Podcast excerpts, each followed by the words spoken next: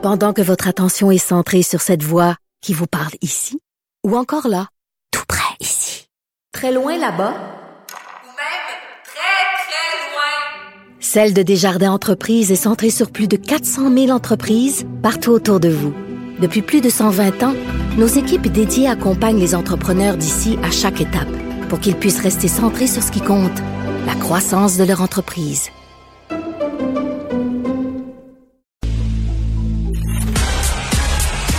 Geneviève Peterson, la déesse de l'information. Vous écoutez Geneviève Peterson. Cube Radio.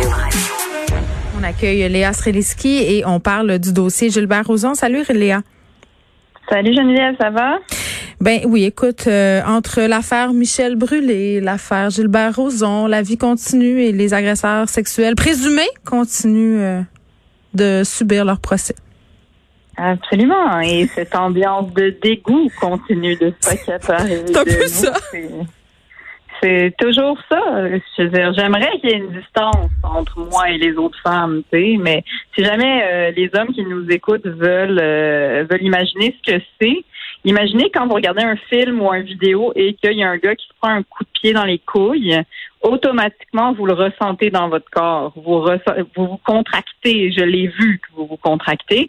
Nous, je pense que quand on parle d'agression sexuelle ou de toute la stratégie masculine aussi, parce que là, euh, pour l'instant, euh, je, sais que Gilbert Rozon est en train de témoigner cet après-midi. On a surtout dans les médias eu accès au témoignage de Madame, de sa Mm. présumée victime.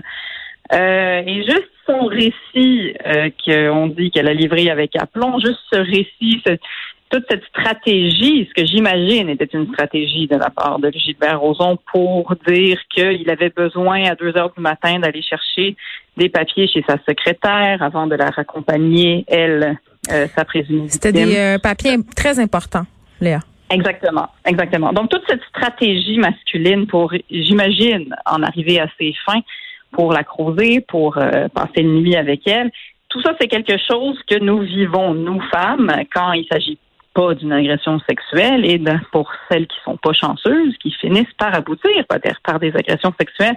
Donc c'est cette ambiance-là dont je voulais qu'on se parle. Euh, évidemment, MeToo, ça, le, tout le mouvement MeToo, le mouvement moi aussi, euh, ça a fait que maintenant le silence se brise. Hein. Je pense que même jusqu'il y a, je sais pas, dix ans peut-être, moi je ne pensais jamais que les femmes prendraient la parole à ce point sur les agressions sexuelles. Je pensais que le silence allait demeurer épais. Hey, t'es généreuse, disant, parce que même moi, euh, lors des premiers balbutiements du mouvement MeToo, là, je pensais pas qu'on allait se rendre là. On a comme euh, pogné une coche au-dessus, là, cet été. C'est- Il se passe de quoi?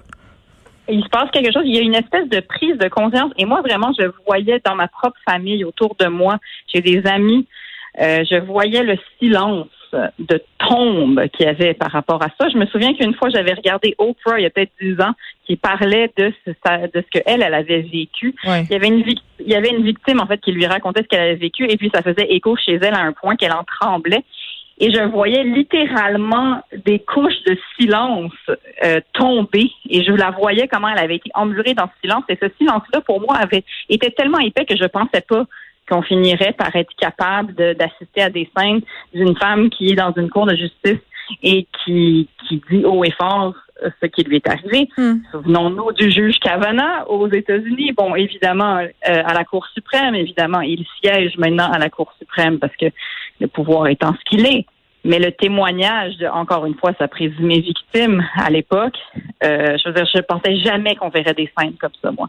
Je pensais qu'on allait rester emmuré dans le silence. Donc, au moins, euh, la route semble se faire, même si, par exemple, le juge Kavanaugh siège à la Cour suprême, même si, malheureusement... Oui, mais tu sais, euh, chaque jour, euh, je discute avec Nicole Gibault, qui est une ancienne juge, et ce qu'on constate ensemble, jour après jour, c'est que les peines d'emprisonnement pour les agressions sexuelles et euh, le discours qui vient avec, là, euh, de la part euh, de la magistrature, a beaucoup changé. On envoie un message clair, on veut plus justement que ça sera. Il y a vraiment un changement de paradigme. Là, j'ai j'ai envie de dire que c'est pas moi qui ai inventé cette phrase-là. Je crois que c'est Virginie Despentes, mais la honte est en train de changer de camp. Ouais. Oui, et puis aussi, c'est parce que ce que ça a fait que les femmes brisent le silence, c'est parce que le silence cachait à quel point on est meurtri par ces agressions-là. Donc, ça les forcément, ça les banalisait à grandeur de la société, là, tu sais. Mais il y avait une prise de conscience nécessaire aussi chez les hommes qui ne sont pas des agresseurs, qui comprennent à quel point ça nous marque, puis à quel point même une petite agression sexuelle, là, genre, petite entre guillemets, là, c'est-à-dire même même un, un, un, geste, ce qu'on appelle même des micro-agressions, c'est-à-dire que ça nous heurte vraiment dans notre chair et il y a une mémoire qui va avec ça et c'est vraiment profondément dégueulasse. Puis je me souviens qu'il y a plusieurs années, pour essayer de faire comprendre aux gens qui disent Ouais, mais pourquoi on n'a pas parlé avant, par exemple, dans le cas qui nous intéresse, Roson, contre cette dame-là? Oui, c'était en 80, euh, la présumée agression. Là. C'est évidemment, ça fait de nombreuses années. C'est ça. Alors, ça fait ça fait 40 ans, mais là, je disais aux gens, imaginez les fois dans votre vie où est-ce que vous vous êtes senti oppressé ou même humilié. Imaginez un, dans l'autobus, par exemple, là, quand vous étiez ado, puis qu'un chauffeur vous disait où ta carte? puis que tu as, senti que tu étais humilié devant les gens, par exemple. Je disais, imagine des scènes comme ça, là, ou bien un bully dans la cour d'école, ou bien un, un, boss qui était pas gentil avec toi, ou bien qui, utilisait son pouvoir pour hmm. pour t'humilier. Ok? Déjà, c'est une scène que t'aimes pas vivre, ça te tente pas d'en parler, mais rajoute à ça tes parties génitales, même.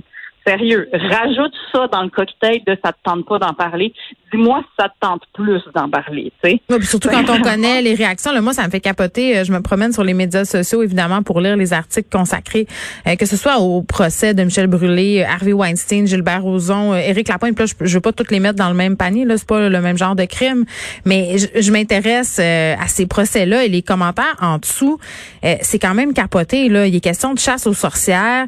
il est question aussi de crédibilité des victimes, du fait aussi euh, qu'elles étaient apparemment sûrement consentantes, étant donné que coucher avec un homme puissant et connu, c'est donc l'objectif de vie de toute femme. Puis il y a des femmes aussi qui écrivent en dessous. Moi, c'est ça qui me fait le plus capoter puis qui me fait le plus de peine. Des femmes qui écrivent, ben moi j'ai déjà vécu des affaires de même, puis je me suis fermé la gueule, puis je suis pas traumatisée.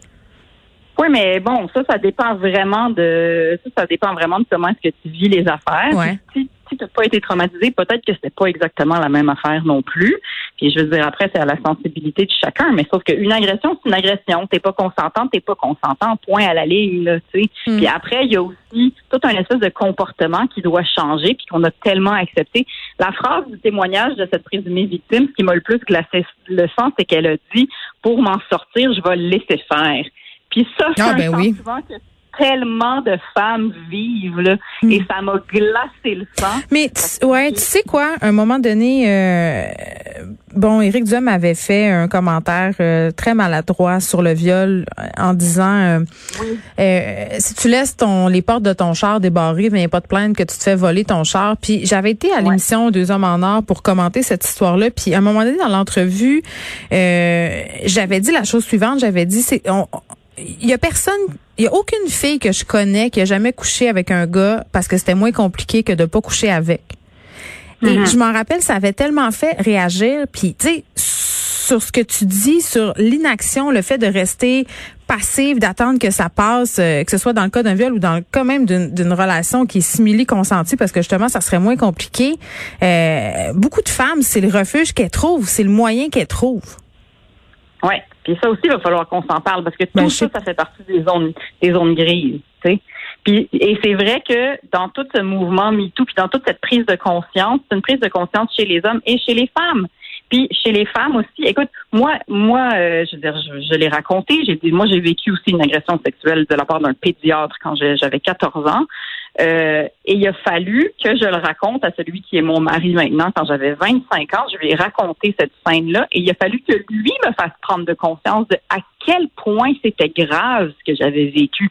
Parce que je choisissais de le banaliser parce que ça me tentait pas de faire face à cette souffrance d'un mm. médecin qui m'avait vu grandir. mes parents m'avaient amené le voir des millions de fois. Je veux dire, ça me tentait pas de faire face à ça. Ça me tentait pas de raconter à ma famille. Puis il a fallu que ça soit mon chum qui me dise, mais Léa, il faut que tu le dénonces. C'est un pédophile, ce gars-là, c'est dégueulasse. Hmm. Puis ça, ça fait partie des prises de conscience justement des hommes et des femmes. Puis ce dont tu parles, le, je vais le laisser faire. Ben pour moi, tout ça, c'est dans le gros, dans la grosse marmite dégoûtante qui font partie de tous ces sujets de conversation que malheureusement nous devons avoir. Et j'aille ça, parler de ça, parce que vraiment profondément, je reviens à mon coup de pied dans les couilles. Ça me fait ça. J'aime vraiment pas ça. Mais heureusement qu'on s'en parle, parce que les hommes et les femmes étant ce qu'ils sont, et vu qu'ils veulent continuer à se côtoyer de ce que je comprends de la biologie humaine, faut s'en parler.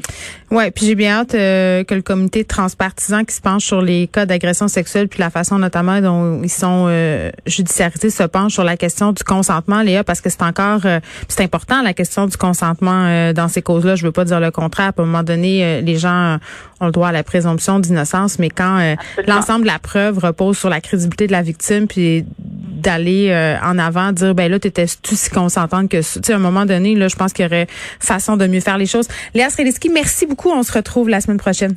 Absolument. À bientôt, Geneviève. Salut. Merci.